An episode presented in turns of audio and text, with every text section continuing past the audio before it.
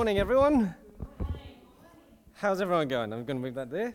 I'm really excited about momentum this year, and I don't know what it is about it, but this year feels like there's something a bit different about it. I think for me, it's, it's, it's kind of feeling like we're giving out of an overflow of God's blessing, an overflow of what God is already doing, and it's so exciting to be able to do that, isn't it?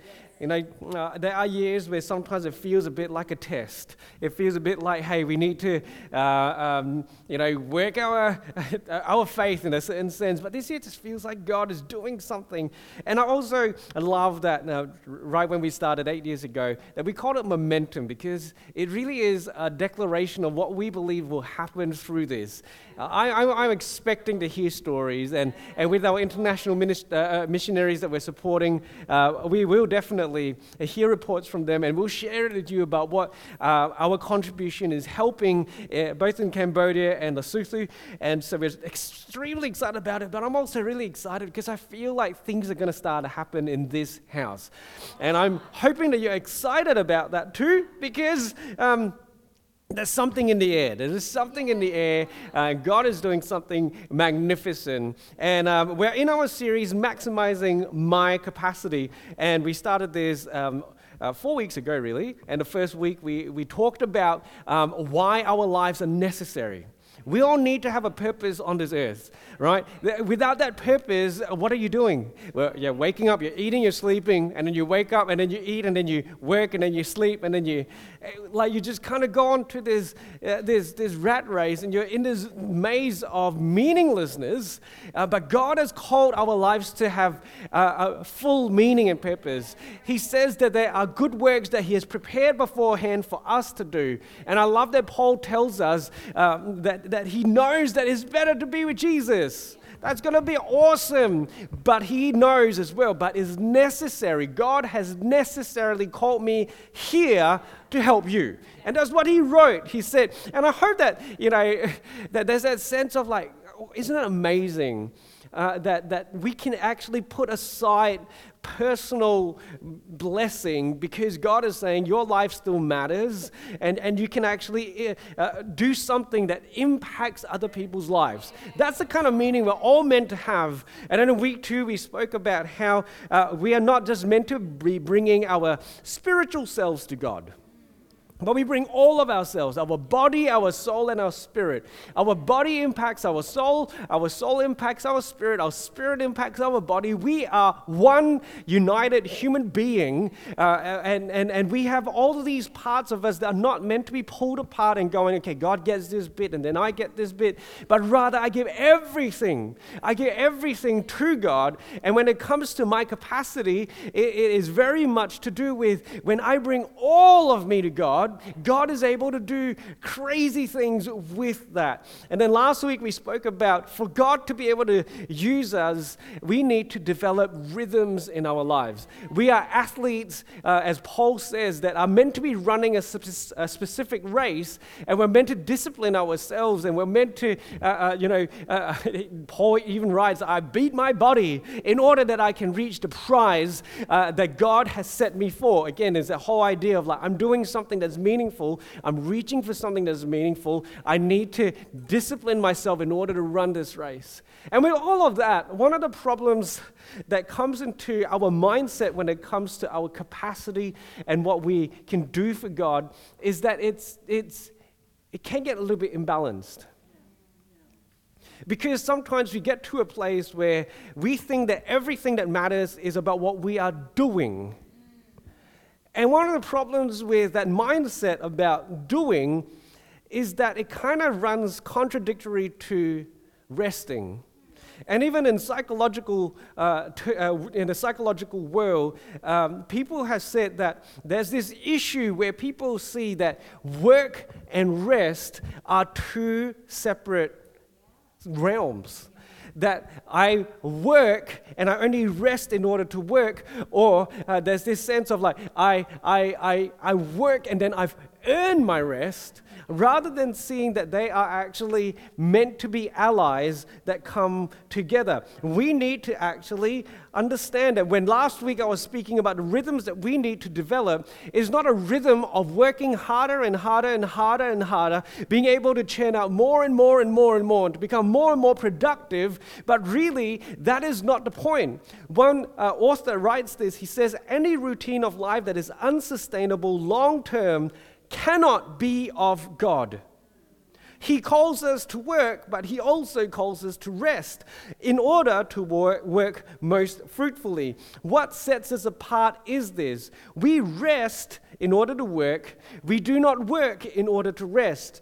We who believe the gospel are not living for the weekend, but for the end, for the fulfillment of God's promises, for the kingdom. In the meantime, we figure out rhythms of life that make fruitful labor sustainable fruitful labor sustainable. Restfulness in our lives is not about being lazy, is not about uh, um, uh, stopping work uh, necessarily, but is about understanding that God's created us in a way that allows us to run a long race rather than uh, run a sprint and then collapse on the side. And this is what we need to realize that your life over the course of the next 10 years is going to be far more uh, fruitful if you have a rhythm of sustainability rather than doing a heroic sprint that takes you out after a couple of months. What you can accomplish at the top of your game in two months, but at an unsustainable pace, will fall short of what you are able to do in the long term. As, as, as I mentioned a while ago, a couple of weeks ago, when Beck and I became adoptive parents, what they wanted to see is that we are going to be around as much as they could tell physically, that we would be here for 18 years of Sam's life. 18 years. Parenting is not a race for the, for the day. you cannot cannot see parenting as one day. You can't even see parenting as two days or even three days. If that's the case, I have failed miserably many times in Sam's short life. But because I know that the race is 18 years, I've got time to plan and to strategically think about how I'm going to do things and to make sure that I've got enough in the tank. Yesterday, Beck went for a women's conference and she had a great time and she was refreshed. And for one of the first times in a long time, I had Sam to myself for literally the whole day. And I love Sam, and he takes a lot out of me. He does. At the end of the day, I'm like, I need to find a babysitter. No, I'm joking. totally joking, but it was. It was intense. He's like, Daddy, see this. Daddy, do that. Let's do this. Let's go for that. And he wants to go, go, go. He's exploring the world. There's wonder in his heart. There's wonder in his eyes. And Dad's just looking for the coffee machine, the cafe that will sustain me for the next two hours. But you know what? Yesterday was also a once in a while kind of a day where I invested fully. I put my phone aside and I wanted to spend the whole day with him. But if that's my everyday, by Wednesday I'm dead. I'll be like, bedtime at three o'clock, Sam. I love you. You need to sleep. This is a sleep issue, Sam, for dad, not you, but you need to sleep. We need to have sustainable rhythms that go the long term rather than the short term. And I say 18 years, but come on, I want Sam to be living a full life. And after 18, I still want to be involved in what he's doing. I want to be able to speak and to love him and to do all of those things. I need to sustain myself, and rest is a necessary part of the picture. And God has created us to need rest. In fact, God sets the example when it says in Exodus 31, verse 15, six days uh, shall work be done, but the seventh day is the Sabbath of solemn rest, holy to the Lord. Whoever does any work on the Sabbath day shall be put to death. And then he goes on to say, like, back then, it's because God set this rhythm. He created the world in six days and then he rested. Do you think that God rested on the seventh day because he got puffed out? Oh man, uh, the, the world, the globe, forming all of that, and all the continents and all the animals. But you know what? On the sixth day, when I created that dang Adam, it took it so much out of me, I need a whole day out. Did God actually puff out after six days? Or did He set a rhythm that we're meant to follow in our lives? And Jesus actually confirms this when He said in Mark 2 27 28, the Sabbath was made for man, not man for the Sabbath. So the Son of Man is Lord even of the Sabbath. We have had the Sabbath given to us as a day of rest. And when we go against that, in the Old Testament, God was so big on it that He said, Whoever profanes the Sabbath gets put to death. He was protecting it for His nation. And I think that because we think that the Sabbath is for us, I can do whatever I want with it, and we forget that the rhythm was established because it's necessary for us. You know, when I was a younger man, I thought that it was a badge of honor that I never felt stressed until I was sick, until my body broke down and I needed to have a weekend out.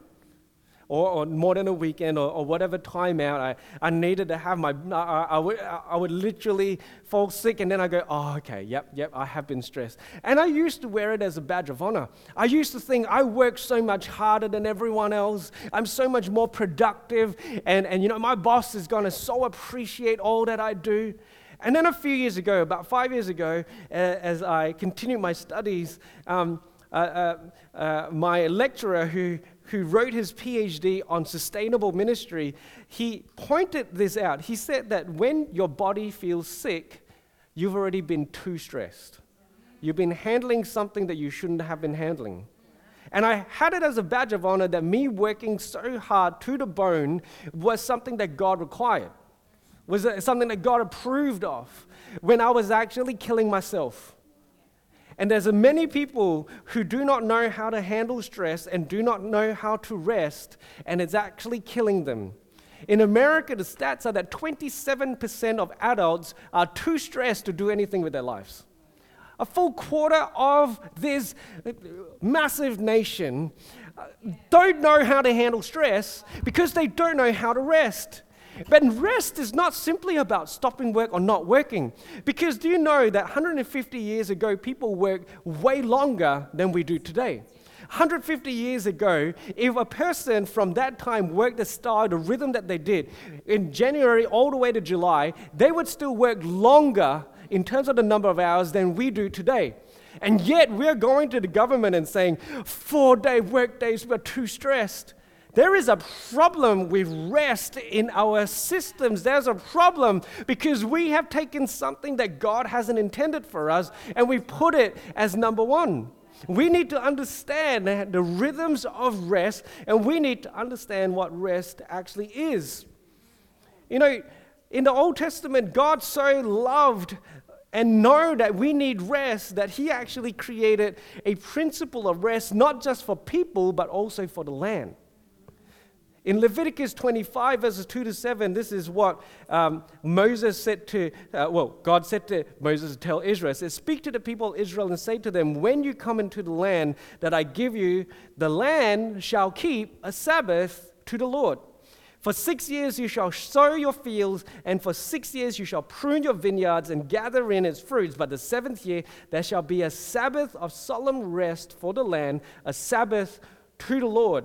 You shall not sow your fields or prune your vineyards. You shall not reap what grows of itself in your harvest, or gather the grapes or your, of your undressed vine. It shall be a year of solemn rest for the land. The Sabbath of the land shall provide food for you, for yourself and your male and female slaves, and your hired workers, and the sojourner who lives with you, and your cattle and the wild animals that, your land, and all his yield shall be for food. And I was thinking about this, and, and it is a true thing uh, that, that in farming, you don't just keep farming and, and pulling stuff out of land. It needs to rest, and in that rest period, it becomes more productive. But there's something in here that I think speaks into our human heart the need to be productive, the need to produce.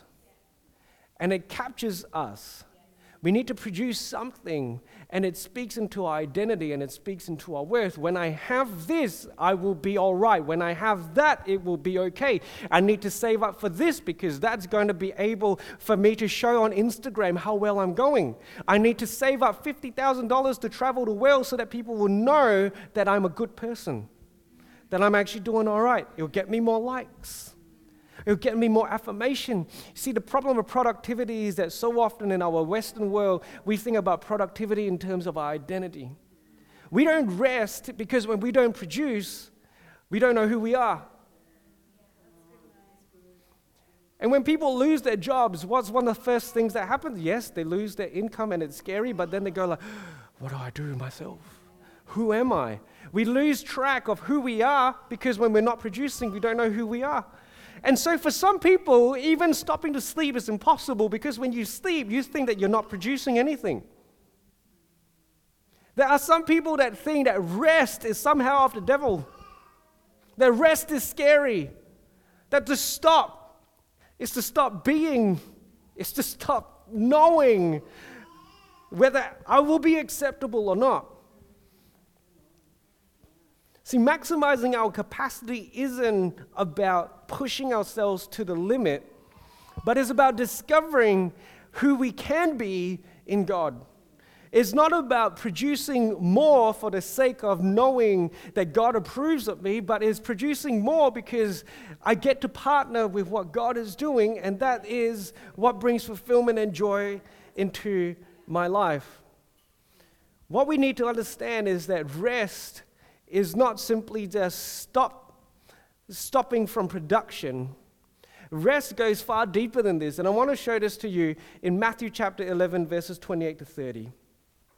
This is Jesus speaking to people, and he says to them, Come to me, all who labor and are heavy laden, and I will give you rest. Take my yoke upon you and learn from me, for I am gentle and lowly in heart and you will find rest for your souls. For my yoke is easy and my burden is light.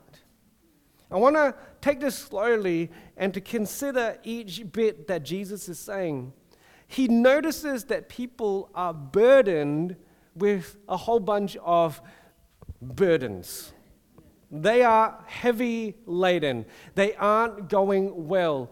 And one of the things about being burdened and heavy laden is that is not actually an objective situation. It's not like when we get to a certain stage, suddenly I am burdened.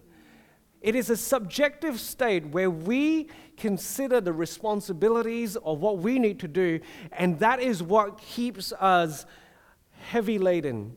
And that's why there are people that can do more and yet they are not as heavily burdened. I mean, I don't mean to knock the next generation, but there's something that has happened in our culture where students are so stressed out that they are, they are failing to actually thrive in their minds and in their emotions and their bodies.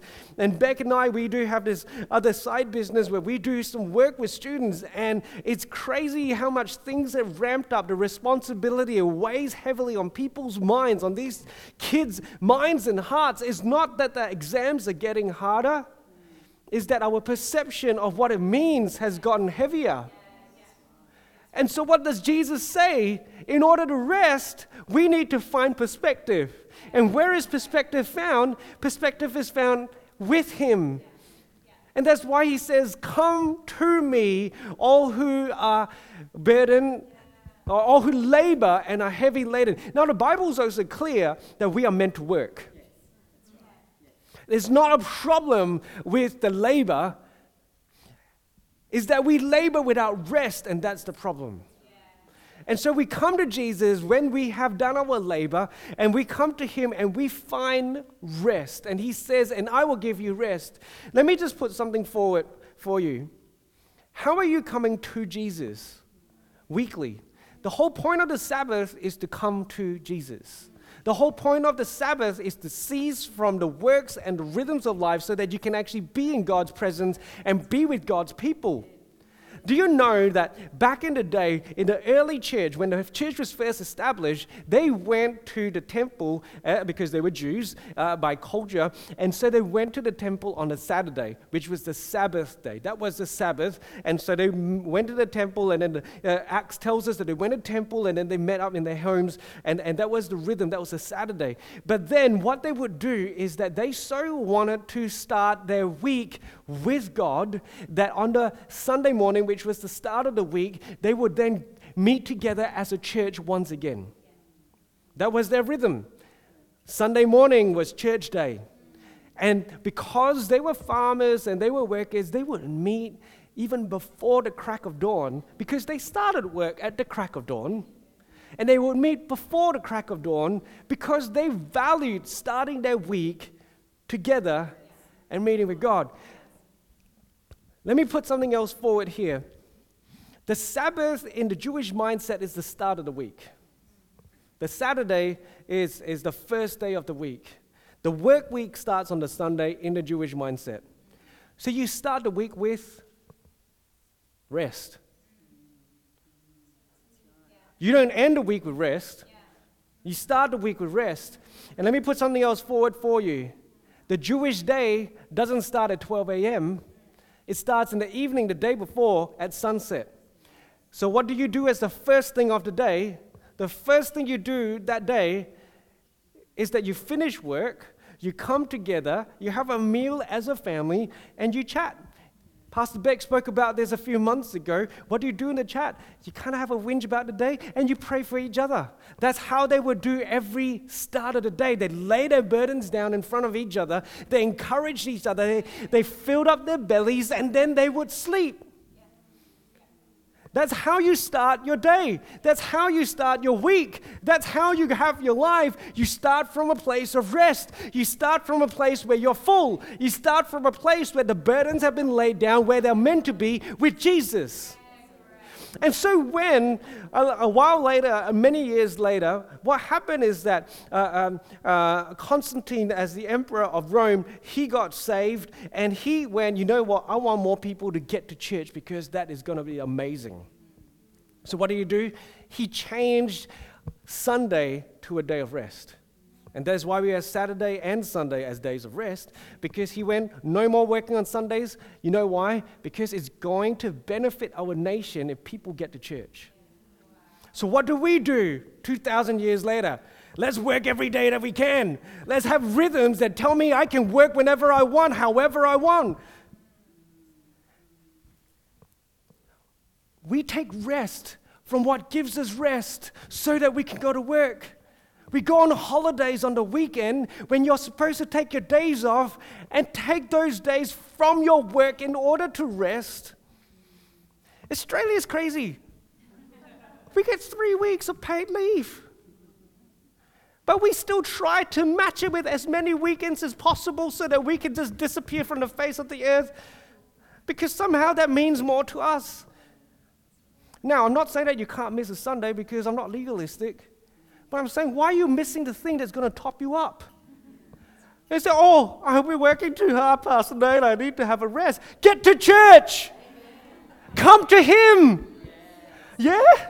Why do we think that when I'm away from Jesus, I'll be more? Is it because you think Jesus is slave mastering you, cracking the whip, telling you that you're not righteous enough? When He says to you, that you should come confidently to Him when you are in need. Every Sunday, as we start our weeks, we should start with a sense of God, I have got all these burdens. Take them. Because I don't know what to do with them.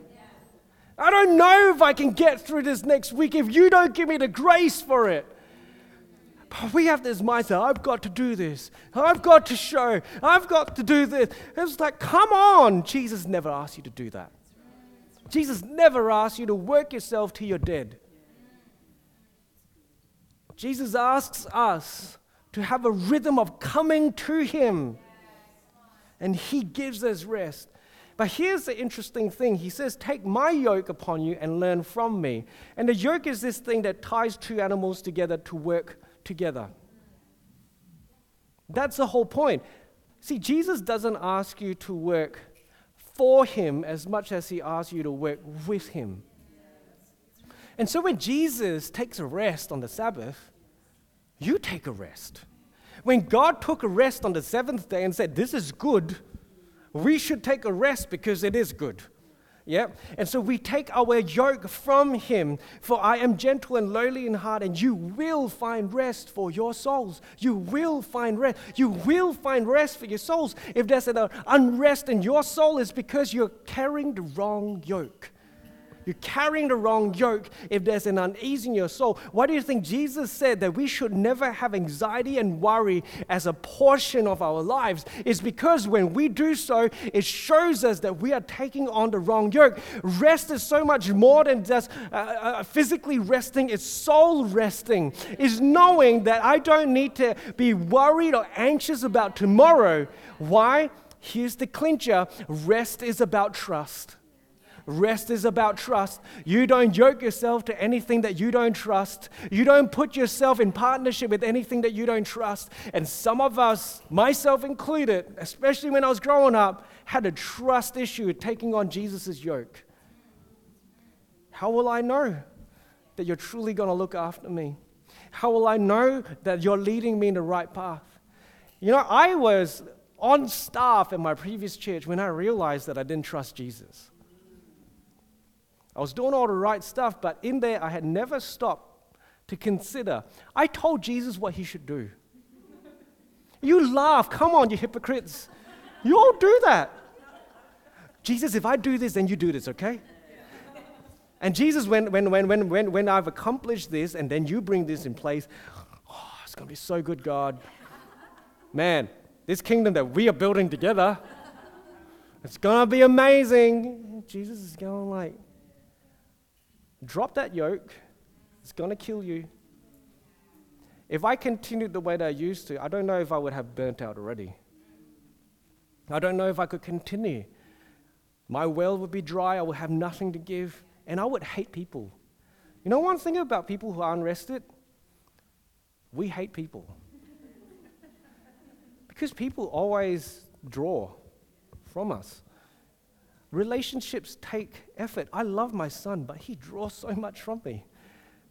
To be the best dad is not for me to just take, take, take, but for me to actually fill, fill, fill, and be able to give. That's why I'm excited about this because I feel like as a church we're giving out of an overflow.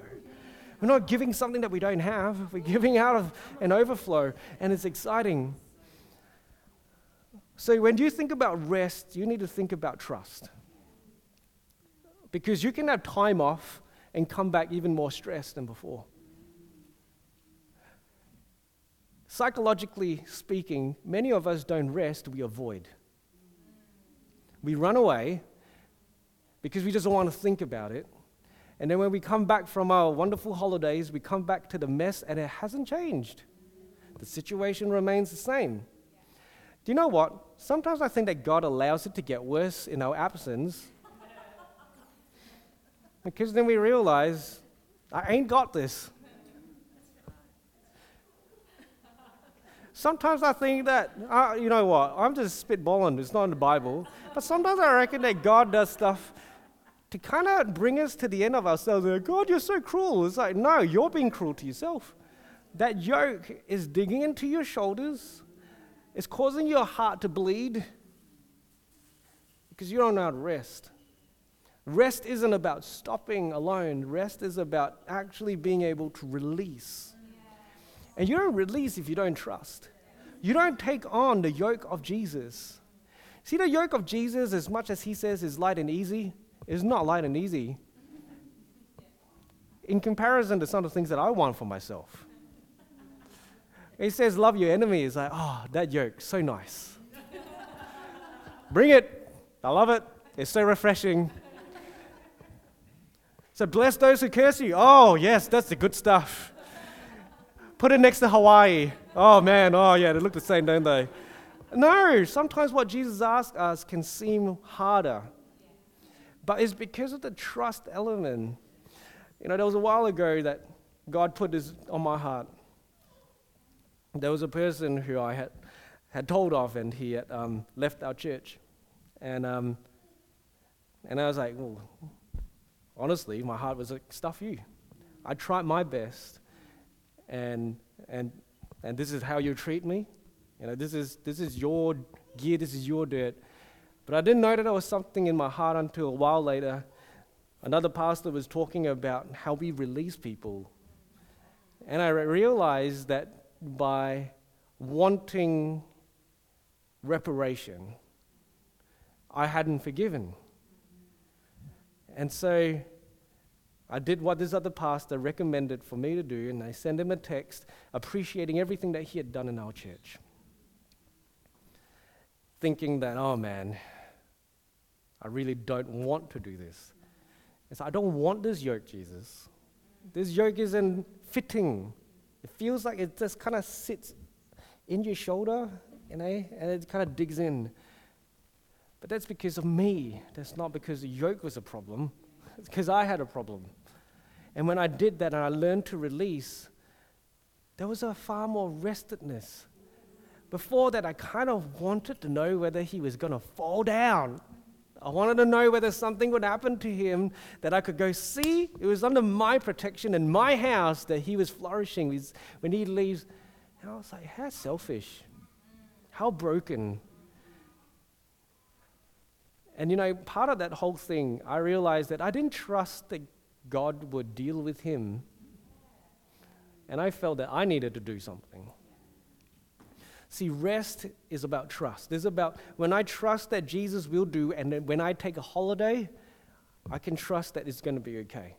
You know, honestly, after learning some of these principles, when Beck and I go on holiday, we love you guys, but we don't think about you guys because we know that God is here for you. I'm not God to you. I can never be God to you. And if you worship me, you're stuffed. Seriously. Bible tells us you become what you look at. Look at my hair, man. Do you want this? It's not going to end well. What ends well is when we put God as number one, and this is His church. This is His family. This is His body. This is His bride. He's going to do all right with you guys. We do think about you when we come back because we are meant to be stewards, and that's the whole point. But when I rest, I rest. I tried to. Sometimes it hurts, sometimes it's difficult, but rest is, it's funny when we say rest is difficult. But rest is difficult because we don't actually let go of things in our heart. And so, with our time, if we start every week by stopping and putting God first, seek first His kingdom, and his righteousness, and all these things will be added to you.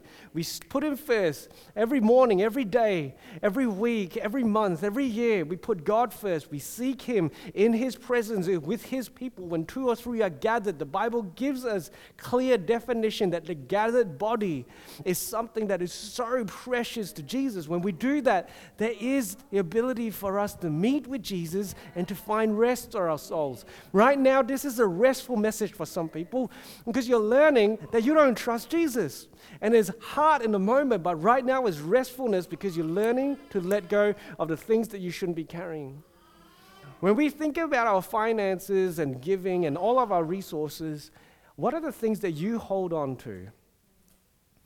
Because I realize that the more you hold on to stuff, the less rest you get. The more you hold on to that relationship, the more it's going to stick on your mind and on your heart, in your emotions, in your thoughts. You know, anyone ever had like a romantic relationship breakdown and you were still holding that person? How, how restful was that season? It was the worst few days or weeks or months of your life. Why? Because you were holding on and you couldn't rest. Christianity has this open handedness. Why? Because we trust that it's not our labor it's not my work that accomplishes anything, but it's God's hands with me. You know, the whole point of the yoke when it came to farming is that you put two animals that are exactly the same strength so that they would be able to hit in the same direction. If you put a weaker animal with a stronger animal, the stronger animal actually pulls both the cart as well as the weaker animal in the right direction and often kills the, the stronger animal. So when Jesus says that he's going to be yoked with us, he's taking on a pretty weak animal. But isn't it amazing that it still works out right because God is strong enough to carry both us and the mission that He has? And He's able to accomplish exceedingly abundantly above and beyond anything we could ever hope or imagine. Today, as we give of our momentum offering, it is not about trying to do something as much as it is maybe in my mind is, is more about hey god i want to trust that you want to do something amazing. And it's for me to check in my heart has my finances become a stumbling block in my life? Am i so worried about my finances that i'm not yoked to you anymore? You don't have to feel compelled to give you don't have to give this is not, not about that because God loves a cheerful giver. But the whole point is this whatever I lay down, whatever I'm holding on to, I learn to lay down at Jesus' feet. And when I do that, that's when rest comes into my soul. Come to me, all you who are weary, and I will give you rest. If we can get the band up, and if I can invite uh, Beck up as well.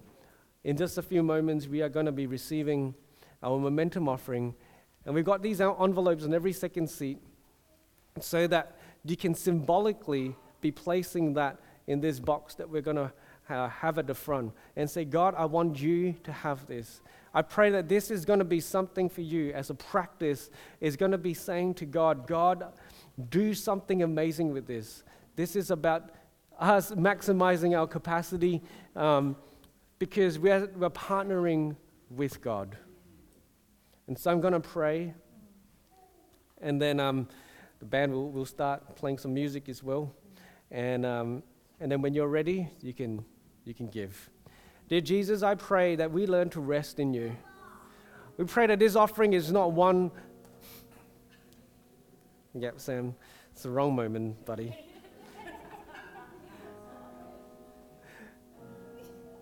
We pray that God, that this is a moment for us to recalibrate. It's for us to invest where there are actual returns in your kingdom, in your name, in your work, in what you are wanting to accomplish. And so I pray for every person that you just work on our hearts this is not about giving beyond our means. This is about honoring you with everything. This is about worshiping you, but this is also about saying, God, you're able to do. You're able to open doors that have been shut. You're able to bring salvation to lives that we love. You're able to bring transformation into our city and beyond. And so we love you, Jesus, and we pray this in your name. Amen. We're going to give first, and then everyone else, when you're ready, why don't you stand and come on down and place the envelope in the box. We hope you've enjoyed this week's message. Follow us on Instagram at The Live Church or on Facebook at Live Church Perth. That will give you all the up to date information about what's happening in the life of our church. Thanks again for listening. God bless.